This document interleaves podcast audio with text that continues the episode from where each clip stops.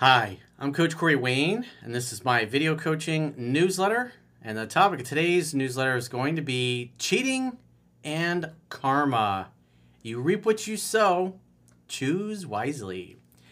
Well, this is, uh, I mean, it's Friday. I, I read this email. It's actually a series. This guy sent me like three. He sent me an email and he sent like two updates since then. And when I get into when I start when I read through his email, it's like I couldn't help but laugh because this this guy was dating his girl or girl girlfriend, if you will, and he cheated on her not just once or twice, but like eight times.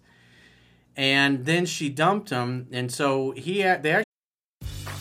Grey's Anatomy, the most iconic binge-worthy drama, is back along with answers to the biggest cliffhangers. Will Teddy survive? Will Jo and Link finally find happiness together? Meredith returns along with fan faves like Arizona. You can now stream every episode of Grey's ever on Hulu and new episodes next day. Watch the season premiere of Grey's Anatomy tonight at 9, 8 central on ABC and stream on Hulu. She lived together, and I guess they had two roommates and so he says initially when he got dumped, he started chasing her and acting crazy. And obviously that didn't go over too well. And on top of that, she started bringing other guys back to the house and sleeping with them. And so the walls, I guess, are kind of paper thin. And so he hears everything. And on top of that, they're still kind of friends with benefits and hooking up. But he wants her all to himself and he doesn't want her sleeping with anybody else, even though they're I guess they're both sleeping with other people in the house. And I mean, if you cheated on your girlfriend eight times, you're not gonna be faithful to her. It's like I don't give a damn what you say. You have that's just who you are. And as Maya Angelou said, when somebody tells you who they are, believe them the first time. So it's Friday. I thought, you know what, this kind of should give you an email to kind of chuckle at. It's I read through this like kind of thing you, you hear about in Jerry Springer, you know, who just passed away a few months back. I think about six six months ago, I think it was. He was one of the original guys that brought these kinds of situations. And then you got Morton Downey Jr. in, in the 80s, and they'd have people on, and and uh, chairs would be flying. That's how Geraldo Rivera got his, his nose broken. There was a fight that broke out on one of his TV shows because they get these contentious groups of people together. Sometimes people are sleeping with each other, or they got a couple on the show and they do DNA tests on the kids and they find out half the kids aren't the guys and the kids end up being like his best friend or his brother or his business partner or some other crazy stories. And then once the information is revealed to people they they go nuts and fists start flying. And it's good entertainment. It's entertaining. It's fun to watch. It's crazy but like I said, when I read this email and I was just that's what I thought of. I thought of Jerry Springer, I thought of Morton Downey Jr., I thought of Geraldo Rivera, you know, getting a chair thrown in his direction and broke his nose. I, I remember that was very famous when that happened in the 80s, by the way. And you can watch that on on YouTube in, in all of its glory. Just look at Geraldo Rivera getting his nose broken on his TV show. so that's not going to happen here. That's just it's just a messy situation from you know like i said you you can't outrun karma. You can't cheat on your girlfriend eight times get dumped and then expect that she's gonna number one be loyal and faithful to you and number two be respectful because you'll see in a second it's like whew this is a doozy. So i thought i'd share it because it's friday. Maybe we all deserve a good laugh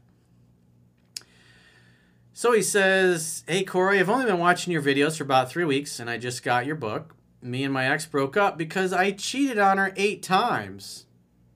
Eight times. Why not like 10? You could have gotten in the double digits or you were almost there. When we broke up, I chased her and acted crazy because we still lived together with two roommates and she was bringing guys over and flirting with them and talking about having sex with them in front of me.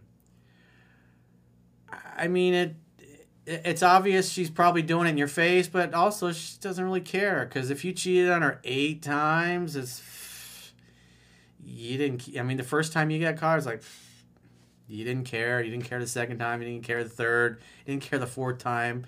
You didn't care the sixth time. It's like, come on, man. My my opinion is guys that live like this should just never get serious with anybody because they're just not going to be loyal and faithful. At least, definitely with this girl, he doesn't want to be loyal and faithful to her, but rejection breeds obsession. He didn't care about her until all of a sudden now she's bringing dudes home to the same house that they live in together and sleeping with them. He says, throughout this time of being broken up, we've had sex probably eight times, but she doesn't want to get back together with me and is talking to at least 10 10 other guys and has sex with two or three of them. Well, two or three that you know of. She may be sleeping with all of them. Now she's moved out and into her mom's place for a little non related re- reasons to me, and I have not been contacting her at all unless she contacts me first. Well, I mean, you never try to keep somebody who doesn't want to keep you. And quite frankly, you weren't trying to keep her either if you cheated on her eight times. He says, I told my ex that I didn't want to be just friends and wanted more. And my ex keeps calling me at least three to four times a week.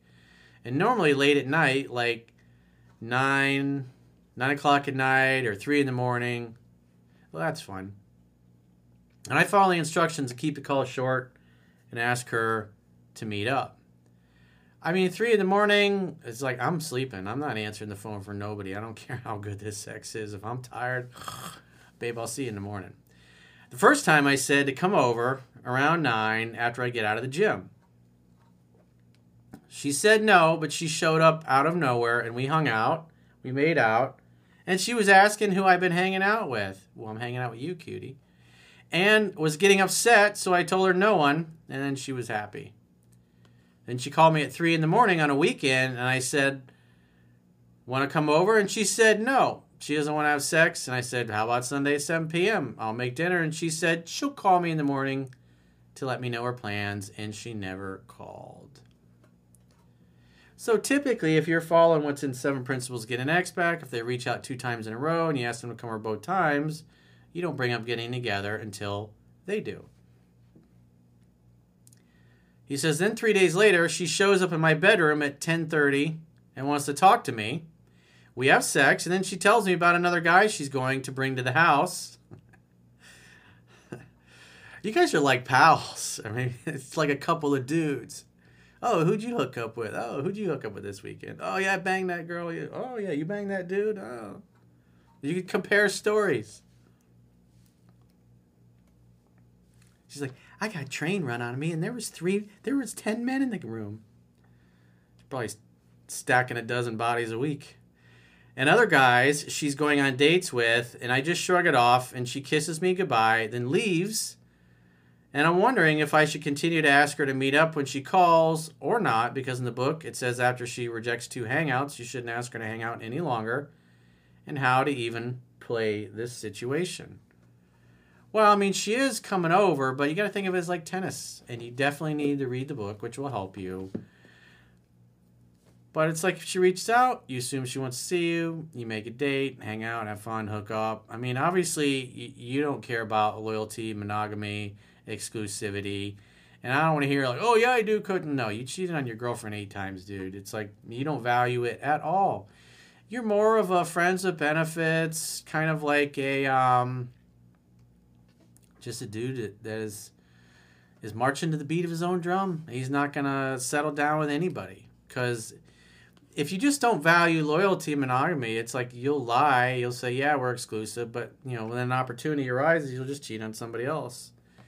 So this was the first update after this that he sent in. He says the night after me and her had sex, she went on a first date with a guy and brought him home, obviously back to the place where they lived and had sex with him. And I couldn't sleep for hours on hours out of anger because I could hear the whole thing.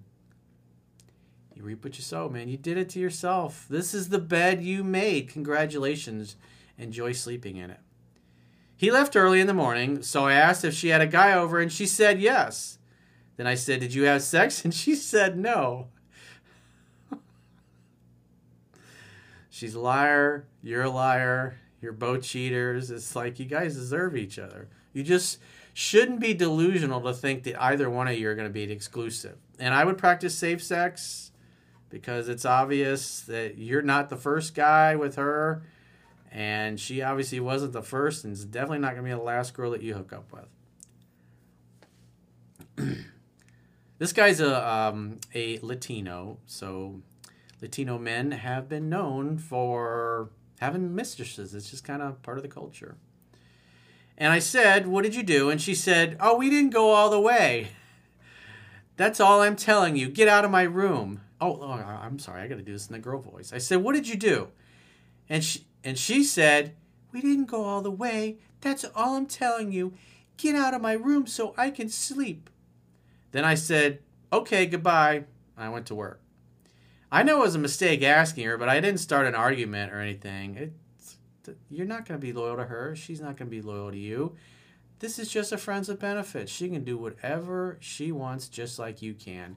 And quite frankly, that's kind of the the best arrangement for your situation. It's kind of delusional for either one of you two clowns to think that you're going to be loyal, exclusive, and monogamous with each other.